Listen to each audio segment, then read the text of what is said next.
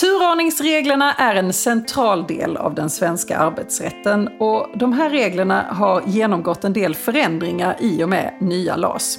Möjligheten för arbetsgivare att undanta från turordningslistan utökas och bestämmelser kring hur hyvling får ske har kodifierats.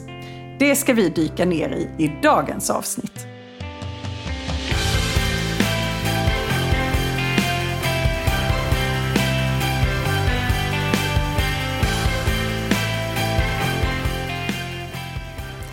Hej och välkommen till Arbetsrättspodden. Podden för dig som verkar inom HR eller hanterar personalfrågor i din vardag.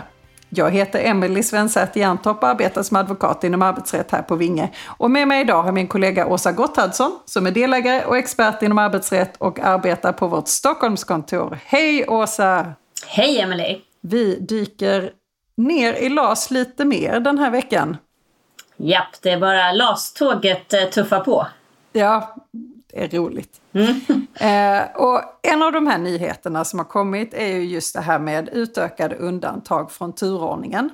Eh, syftet med de här nya reglerna är att organisationer i större utsträckning ska kunna behålla nyckelkompetens vid omstruktureringar och det är ju ett bra ändamål kan man ju tycka. Det ska också fortfarande vara tillåtet att avvika från de här reglerna i kollektivavtal. Vi kommer lite mer till det senare.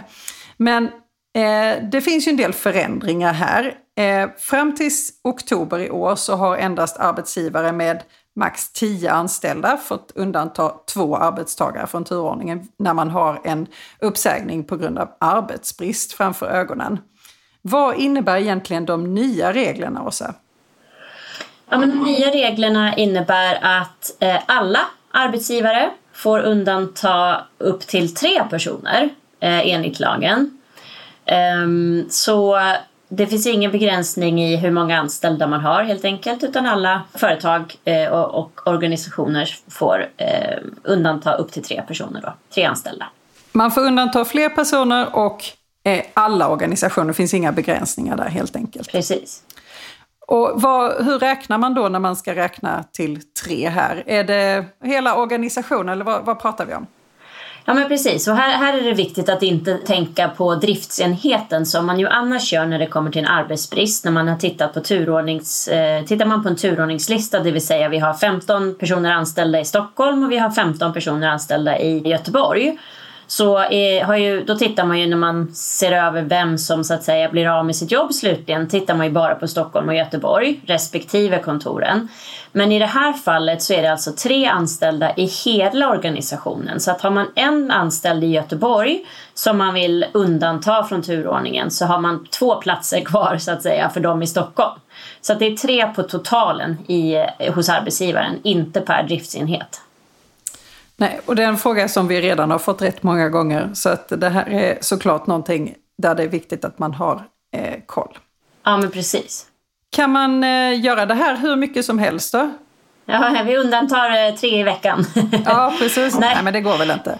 Nej, precis. Det är, går inte och det har naturligtvis eh, lagstiftaren tänkt på. Så att det här det behöver gå tre månader emellan varje neddragning så att säga. Så att gör du en neddragning inom tre månader från den tidigare neddragningen där du har undantagit personer så är det alltså eh, nya platser som du kan undanta efter först tre månader. Hur är det rent praktiskt? Vad är din rekommendation när man ska göra de här undantagen?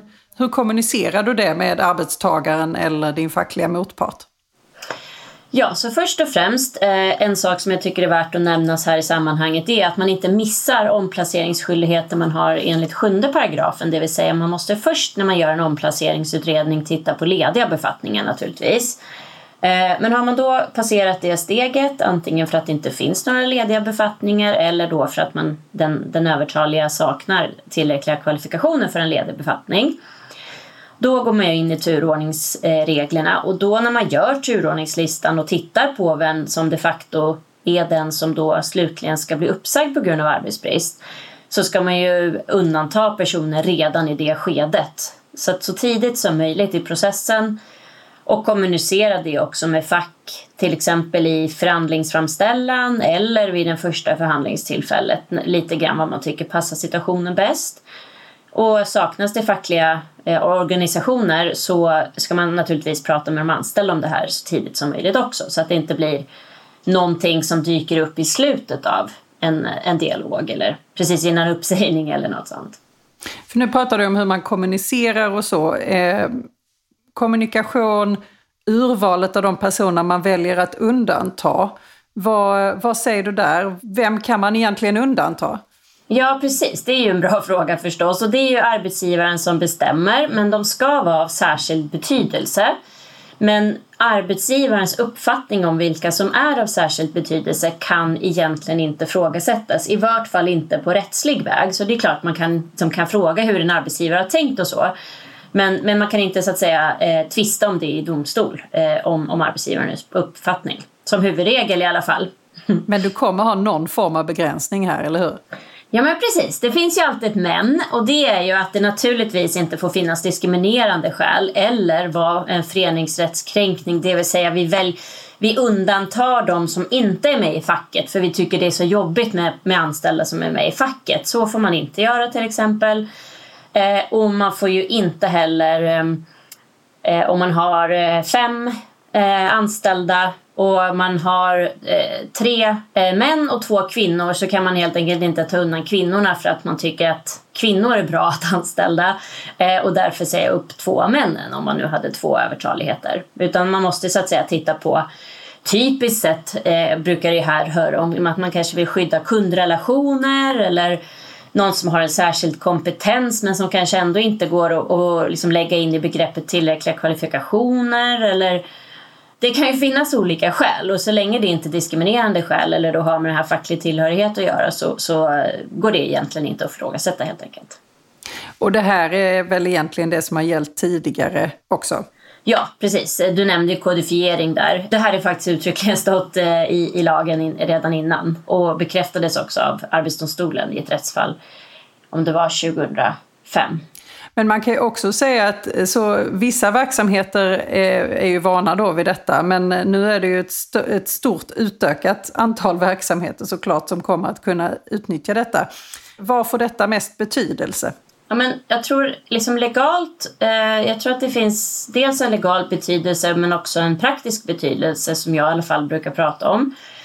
Och den legala betydelsen det är ju helt enkelt att man faktiskt eh, när man har en sån här riktig nyckelkompetens eller en, en, en, person som, som det också med lagstiftaren tänkte sig när man tog in den här regeln från början att man ska kunna rekrytera eh, riktigt eh, kompetenta personer utan att de tappar sitt anställningsskydd i sin verksamhet där de kommer ifrån.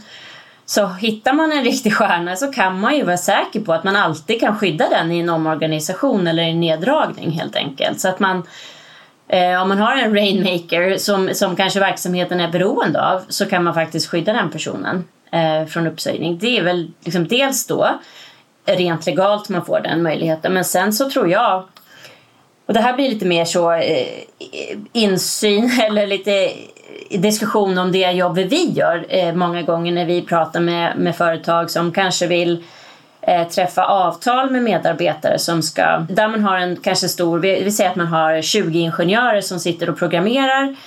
Och fem ingenjörer är, är riktigt, riktigt grymma. Och det kanske är tre som, som inte alls gör det de ska i en sån dialog tror jag att det här också kommer få konsekvenser. För även om inte turordningslistan bara kanske är de här 20 ingenjörerna utan det kan ju finnas 50 ytterligare anställda på det här företaget vid samma driftsenhet så kan, kan man ju kommunicera till Olle och Kajsa som bara sitter och, och, och väntar ut tiden varje dag att om vi gör en neddragning här så är ju eh, Linda och Thomas anställda efter er men vi kan alltid skydda dem i neddragning. Så vi, kan, vi vill gärna träffa en överenskommelse med er två att ni slutar helt enkelt. Så så tror jag att man också kommer kunna använda den här lagstiftningen lite mer från ett praktiskt strategiskt sätt. Jättespännande. Och nu har vi pratat om det här med tre eh, möjligheter till undantag. Eh, vi har ju en eh, situation här nu där man verkligen kan göra undantag via kollektivavtal. Eh, hur ser det ut där i förhållande till de här reglerna? Ja, det finns ju huvudavtalet som är träffat eh, mellan arbetsmarknadens parter och, och där är det ju eh, särskilda regler som gäller. Och eh, vi tänkte väl inte gå in på dem här, Emily, men men, men där, det gäller ju verkligen att säkerställa huruvida det avtalet är tillämpligt i verksamheten för då blir det ytterligare möjligheter eh, och alternativ som, som står till förfogande. Så kolla på kollektivavtalet. Det kommer, kommer vara första rådet för evigt framåt. Verkligen. Nära angränsande regler till just det här med undantag från turordningen är ju faktiskt eh, turordning och omställningstid vid så kallad hyvling. Och det tycker jag att eh, det ska vi nämna lite också här i det här mm. avsnittet. Eh, det här är väl också en form av kodifiering av vad som har gällt redan tidigare. Men eh, kan du förklara lite, vad är, vad är hyvling för någonting? Ja, men för mig blev väl hyvlingsbegreppet liksom väldigt eh, påtagligt då vid, vid förra finanskrisen där att man helt enkelt drog ner på verksamheten att man istället för att säga upp ett antal medarbetare så, så sänkte man arbetstiden för för fler, ännu fler arbetare och då kunde man därför ha kvar dem i anställning. Eh, och, och det skrevs om hyvling och talades om hyvling eh, varje dag i princip typ där i några månader. Och, och nu kommer det begreppet, eller begreppet kommer inte in i lagen om anställningsskydd men som du säger så har det liksom ändå skrivits in principen där nu. Vilket innebär då att man kan, om man vid en omplacering i, i, inom ramen för en arbetsbrist erbjuder en ny roll eh, med lägre arbetstidsmått så kan man då göra det. Eh, men då gör, ska man göra det efter turordning och också eh, med den uppsägningstid som en anställd har. Så svårare än så är det inte? Nej, och sen uppsägningstiden dock ska inte vara längre än tre månader så att man, för aldrig, man ska inte vänta längre än så. Jättebra. Det är det vi hinner med idag. Ehm, tusen tack för detta Åsa. Tack så mycket. Dagens gädda. Tänk på att nu är det möjligt för alla verksamheter att göra den här typen av undantag från turordningen och därmed rädda tre av de mest värdefulla nyckelmedarbetarna man har.